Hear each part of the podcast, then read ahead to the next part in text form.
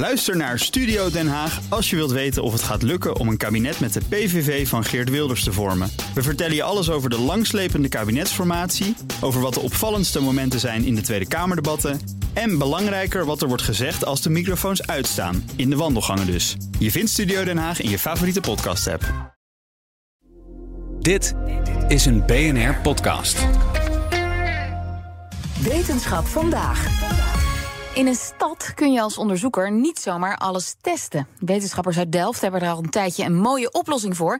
Die doen hun experimenten eerst tussen de olifanten en zeeleeuwen. Nou, daar wilde onze wetenschapsredacteur Carlijn Meijners natuurlijk alles over horen. Mijn naam is Lindsey Schwidder en ik werk voor de Technische Universiteit Delft voor het Innovation and Impact Center. Maar we zijn niet op de TU Delft. Nee, we zijn niet op de TU Delft. We zijn in Diergaarde Blijdorp. En dat is eigenlijk door de jaren heen een satellietproeftuin geworden. Ja. Dus eigenlijk een plek waar wij heel veel dingen kunnen onderzoeken, kunnen experimenteren en kunnen testen, die we niet heel erg makkelijk op onze eigen campus bijvoorbeeld kunnen doen. En waarom is dat hier dan makkelijker? Nou, eigenlijk, Diergaarde Blijdorp is natuurlijk een oude dierentuin. En het watersysteem van de dierentuin staat letterlijk in verbinding met het stedelijk systeem gewoon van Rotterdam en van het waterschap. Ja. En dat biedt uitdagingen op waterkwaliteit en ook waterkwantiteit. Maar daardoor ook een hele bijzondere plek om dingen te kunnen onderzoeken, te kunnen meten en ook te kunnen testen. Want ja, ondanks de wat bijzondere bewoners kun je wel stellen dat als het hier werkt, dan zou het ook toegepast kunnen worden in andere steden en andere watersystemen. Ja, en het is ook misschien wel wat makkelijker om hier iets te testen dan als het eerst goedgekeurd moet worden door een stadsgemeente bijvoorbeeld. Ja, precies. Kijk, als je natuurlijk ergens in een gracht iets wil plaatsen, dan kost dat iets meer tijd dan dat je dat hier in Blijdorp doet. Of je wil wat tegels vervangen of sensoren installeren. Ja.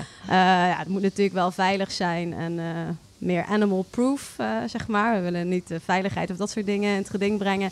Maar het is natuurlijk wel makkelijker, omdat in principe als de diergaarde het goed vindt, dan kan het ook gewoon. En dan kan het heel snel. Ja. En ja, het is ook mooi om te zien dat de diergaarde zelf ook het heel erg verwelkomt, onderzoek. Het is heel makkelijk. Eigenlijk als ik een idee heb en ik weet de juiste mensen te bereiken, ja, is goed, dan kun je morgen beginnen. Ja, precies, dan kunnen we morgen beginnen. Kun je wat voorbeelden geven van de experimenten die hier worden gedaan? Ja, dus we hebben bijvoorbeeld gekeken naar het voorplein, tussen de oude ingang, de monumentale ingang. Daar waren wat wateruitdagingen. Dus als het hard regende, dan stond de boel blank. En tegelijkertijd zag je dat ook de diergaarde zelf te maken had met steeds meer droogte. Nou, je kan je voorstellen met zoveel dieren, maar ook zoveel planten, dat ze veel water gebruiken. Ja. Ze zochten ook eigenlijk naar een oplossing van, kunnen wij niet veel meer regenwater opvangen en zuiveren, zodat we het ook weer kunnen gebruiken op een hele nuttige manier. Nou, dat kost wat onderzoek, wat testen. Maar nu hebben we met 2 ook van onze start-ups ervoor kunnen zorgen dat plein klimaatbestendig is ingericht. Maar bijvoorbeeld ook, ze zijn bezig met het bouwen van een nieuw olifantenverblijf. Het wordt een heel groot nieuw project. Dat gaat eind deze zomer van dit jaar gaat dat van start. En dan speelde eigenlijk ook weer dat soort vragen van, dat willen we eigenlijk ook duurzaam doen. Kunnen we water hergebruiken? Ja, en olifantenzwembad is natuurlijk een uniek iets om te ontwerpen. Wat komt er dan allemaal op je af qua waterzuivering en watergebruik? Ja, dat is natuurlijk super leuk voor onze studenten en ook interessant voor onze onderzoekers om daarover mee te denken. Ja, en heel belangrijk, want je wil, als je nu iets in een dierentuin opnieuw gaat bouwen, dan moet het echt wel anders dan hoe het ging natuurlijk. Ja, zeker. Je hebt denk ik ook gewoon in de maatschappij toch ook, je hebt 1,5 miljoen bezoekers per jaar die rondlopen. Als Diergaarde Blijdorp zelf heeft een visie om meer te doen aan natuurherstel en duurzaamheid. Ja, dan is beginnen in je eigen park natuurlijk heel belangrijk. Ja. Ja. Ik zei het al, we kunnen best wel veel dingen in onze eigen onderzoeksfaciliteiten natuurlijk testen en monitoren. Ja. Maar ook heel veel niet. En daardoor zie je dat de afgelopen jaren we ook steeds meer zijn gaan samenwerken met bijvoorbeeld het Oceanium, waar we op dit moment ons op bevinden. Al een beetje watergeluid. Je hoort al een beetje water. Omdat ook onze onderzoekers ook steeds meer kijken naar biodiversiteit en de link met wat pas je nou aan in je ecosysteem en hoe werkt dat. En ja, als ik dan op een gegeven moment kreeg ik de vraag, Ik zou eigenlijk wel een tank nodig hebben waar we verschillende soorten vissen in zouden kunnen plaatsen. Want ik wil testen of deze techniek goed werkt. Of ik wil een bepaalde constructie testen van draagt dat nou bij aan het ecosysteem of niet. Ja, en dan kom je natuurlijk eigenlijk uit waar kun je dat doen? Nou, dan is het Oceanium in Blijdorp een hele mooie plek om juist dat soort dingen te onderzoeken. We kunnen even gaan kijken, toch? Want we zijn er nu toch. Laten we dat doen. We zijn even in een andere ruimte, maar backstage, toch? Ja, en hier staat Leon Haimes van Reefy. Een van de start-ups die dus hier een aantal jaren geleden is begonnen met een eerste testen. Kun je daar wat over vertellen? Ja, zeker. Bij Reefy combineren coastal engineering, dus waterbouw, met ecologie. Om zo klimaatbestendige en natuurinclusieve oplossingen te creëren voor kustbescherming. En nou, wat wij hebben gedaan is, wij hebben een kunstmatig rif ontwikkeld dat zowel stabiel genoeg is om de golven te breken en zo de kust te beschermen, maar ook een complex habitat creëert onder water waar vissen kunnen schuilen en krabben kunnen leven en waar uiteindelijk ook weer een nieuw rif op kan groeien. Nou, wordt er best wel veel geprobeerd om kunstmatige riffen te maken. Daar lopen best wel wat projecten wereldwijd. Wat maakt die van jullie anders dan wat er al is? Ja, dat is een hele goede vraag. Ja, aan de ene kant heb je golfbrekers. Dat zijn structuren die we al honderden jaren kennen die onze kust beschermen. Maar deze zijn vaak slecht voor de natuur. Ze creëren een harde barrière waar geen water doorheen stroomt of waar geen schuilplekken in zitten. Ja. En aan de andere kant hebben we kunstmatige riffen die juist wel heel goed functioneren voor de natuur. Er zitten allemaal gaten, gangen, tunnels in waar beesten kunnen schuilen. Maar die zijn niet ontworpen als golfbreker. Dus als er een storm komt, dan, ja, die zijn gewoon instabiel, dus die beginnen te rollen. In het ergste geval over de natuur heen, of ze komen gewoon op het strand terecht. Ja. Dus wat wij hebben gedaan, is wij hebben die twee elementen eigenlijk gecombineerd. Dus een stabiele structuur die de kust beschermt en de natuur een handje helpt. Ja, dat 2 in 1 is wat het eigenlijk uniek maakt. Ja, precies. Ja. En ooit is dat hier begonnen met een eerste testje, maar jullie zijn al een stuk verder, toch? Ja, we hebben begin vorig jaar hebben we onze eerste grote pilot eigenlijk geïnstalleerd in de Maas in Rotterdam. Ja. Dus een stuk van een golfbreker van 20 meter lang achter de Maaslandkering. Hele mooie resultaten. En dat is ook in een locatie waar ze straks 4 kilometer aan ecologische golfbrekers aan willen leggen. Van jullie? Ja, als onze resultaten goed zijn. En die zien er heel veelbelovend uit. Ja. En dit jaar gaan we ook bezig met 2 projecten in Mexico met de voorbereidingen. Oké, en daar gaat het weer om een soort pilotproject nog, denk ik? Of is dit al voor het echi? Nou, in eerste instantie dus weer een pilotproject. Maar dat zijn ook weer projecten in locaties waar straks grote golfbrekers gebouwd worden. Ja, en dat zou dan met jullie materiaal ook kunnen? Ja, dus wij gebruiken onze gigantische blokken dan om eigenlijk onder water een soort complexe structuur te creëren voor het onderwaterleven die ook de kust beschermt. Want ook die groei van dat onderwaterleven, dat gaat dus goed met jullie constructie. Want we staan hier bij een van die blokken en er zitten allemaal gaatjes en verstopplekjes in. Dat lijkt me ook een heel belangrijk onderdeel van waarom het werkt, toch? Jazeker, ja. In onze blokken zitten allemaal gaten en tunnels. Dat is in eerste instantie ook zodat het water erheen kan en het onderdruk verlicht, zodat de blokken stabiel blijven in grote golven. Ja. Maar aan de andere hand creëert het ook een heel complex gangenstelsel waar allemaal diertjes in kunnen schuilen. En onze oppervlaktes, daar zitten texturen op waar weer andere soorten aan kunnen hechten. En zelfs kleinere diertjes zich in kunnen verschuilen. Wat is op het moment de grootste uitdaging voor jullie? De grootste uitdaging is eigenlijk het lange proces van het testen, laten zien dat het werkt. Want het is natuurlijk ook een waterveiligheidsfunctie. Ja. Dat doen we dus door middel van pilots. En die ecologische resultaten die duren daardoor ook eventjes. Ja. Maar alles gaat van een leien dakje nu. En we zijn 3 jaar bezig en we zijn wel over die grootste drempel heen. Dus nu kunnen we ook echt commercieel kunnen opschalen. Ja, want stel ze zeggen nou goed genoeg, kom maar door met die, hoeveel meter was het? Veel, 200 meter?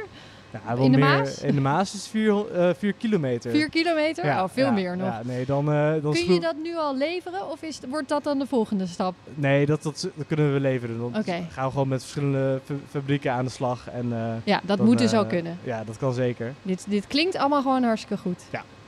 Dan horen we vast meer in de komende tijd. Ja, zeker. Ja. Komen we een keer kijken in de Maas. Dat lijkt me hartstikke leuk. In de Maas ook. In de Maas, ja. Dan trekken we onze duikpak aan. Heel goed. Onderwater BNR. Nooit eerder gedaan. We staan hiernaast nog één van de experimenten. Geven we hem weer even door. Nou, ik ben Jelle Derksen. Ik ben promotieonderzoeker. Ik ben promovendus bij de Technische Universiteit Delft. En we staan hier bij jouw toekomstige experiment. Juist. We staan hier bij een mooie waterbak. Ja, we kijken van bovenaf, want we zijn achter de schermen. Ja. We zien nu ook vanaf hier een raam waar dan de bezoekers doorheen kijken. Dat is maar een klein stukje eigenlijk van de hele bak, ja. Om het zo maar even te zeggen. Ja. Wat gaan jullie hier onderzoeken? Wij gaan hier onderzoek doen naar omgevings-DNA. Ah. Of zoals het wordt genoemd eigenlijk in de literatuur, eDNA. Ja, de E van environmental, toch? Ja. En dat kun je in de lucht onderzoeken, weet ik toevallig. Dat kun je in ijsberensporen onderzoeken sinds kort. Maar jullie gaan het in water bekijken. Zeker, ja. Ik denk dat water en aarde, dat zijn eigenlijk een beetje de meest onderzochte omgevingen eigenlijk als het ware. Of omgevingstypen als het aankomt op eDNA. En even voor iemand die misschien helemaal geen idee heeft wat dit voor soort DNA is. Ja. Wat is het, eDNA? Nou, eDNA is eigenlijk al het genetische materiaal wat organismen afscheiden in hun omgeving, in het kort gezegd. Dus dan kan je denken aan huidschilfers of haren, uitwerpselen. Daar zit het allemaal in verpakt. En in het geval van vissen, schubben dan misschien? Schubben of poep. Ja, precies. En het is natuurlijk niet zomaar dat jullie hier naar willen kijken. Wat vertelt dit je als onderzoeker? Ja, nou ja, wat het ons vertelt is dat het organisme in kwestie, waar je dat DNA van bemonstert, dat in de omgeving aanwezig is geweest. En dat is mooi, want dan hoef je dat beest niet uit zijn omgeving te halen om aan te tonen dat hij daadwerkelijk aanwezig is. Ja, en het vertelt je dus iets over hoeveel van iets bijvoorbeeld ergens zwemt. Of tenminste, dat hoop je dat uiteindelijk kunt zien. Juist, ja. Maar waarom is het zo moeilijk om dit te bestuderen? Want anders zouden we het al lang doen. Neem even een willekeurige rivier in Nederland. Ja, in rivieren heb je natuurlijk een speciaal probleem. Ik weet niet of ik het misschien speciaal moet noemen, maar veel omgevingen hebben een bepaald probleem. En dat is dat als je het omgevings-DNA vindt, dat je niet per se altijd weet waar het vandaan is gekomen. Dus dat ontkoppelt eigenlijk een beetje het genetische signaal van het organisme zelf. Ja, het kan natuurlijk een vis zijn die kilometers verderop aan het zwemmen is. Juist, ja. Dat snap ik. En waarom is dat dan in zo'n tank? Nou ja, daar is geen stroming of niet dezelfde soort stroming als in een rivier. Maar waarom is het dan zo geschikt om dit hier te onderzoeken? Nou, in deze tank willen we eigenlijk een soort met speciale toepassing van het omgevings-DNA willen we testen. Ja. En als dat in deze tank werkbaar is, of als dat haalbaar is in deze tank, dan kunnen we het vervolgens ook toe gaan passen in een riviersysteem. En wat we eigenlijk specifiek willen doen, is dat we willen kijken of we de leeftijd van het eDNA uit een monster kunnen vinden. En betekent dat hoe lang geleden het los is gelaten door het dier? Juist, ja, precies. Dus niet de leeftijd van het dier, maar eigenlijk de leeftijd van het materiaal. Dus hoe oud is de schub of hoe oud is het uitwerpsel? Ja, en hoe lang geleden kwam dit dier hier waarschijnlijk voor? Juist, kun je dan waarschijnlijk ook daaruit concluderen. En wat kan je dan hier in zo'n tank, wat je niet in de natuur zou kunnen doen? Wat je hier natuurlijk in de tank kan doen, is je kan spelen met de soortsamenstelling. Dus wij kunnen een keuze maken welke organismen we in de tank willen hebben. Ja. In dit geval zouden we graag twee soorten in de tank introduceren. En dat is één benthische soort, of een soort die zich vooral bij de bodem begeeft. Ja. En één pelagische soort. Ik weet niet of dat de juiste Nederlandse vertaling is, maar dat is een soort die zich meer in het open water begeeft.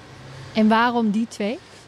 Nou, die twee die zullen dus ook, omdat zij op andere hoogtes in de tank leven, of op andere dieptes moet ik eigenlijk zeggen, hebben zij waarschijnlijk ook andere locaties waar het eDNA zich ophoopt in de tank. En op die manier kunnen we kijken of die techniek dan, of die leeftijdsbepaling techniek, toepasselijk is voor verschillende type soorten. Dat is het doel daarvan. Ja, hoe bepaal je eigenlijk de leeftijd van eDNA? Ja, dat is een technische vraag. Die moet ik ook beantwoorden? Okay. Graag. Okay. Er is een paper uitgekomen in 2021 waarin zij het principe voor het eerst hebben omschreven. En dat is dat je naast eDNA ook kijkt naar het eRNA. eDNA moet vertaald worden in RNA. Vervolgens kan het RNA weer omgezet worden in een eiwit in je cel. En, ja, van de bouwplannen naar de opdracht is precies. Het een beetje. Ja. Ja. En nou, dat RNA dat is enkelstrengs en DNA is dubbelstrengs materiaal. En dat RNA is wat minder stabiel, dus dat breekt sneller af. Terwijl dat DNA dat breekt wat langzamer af.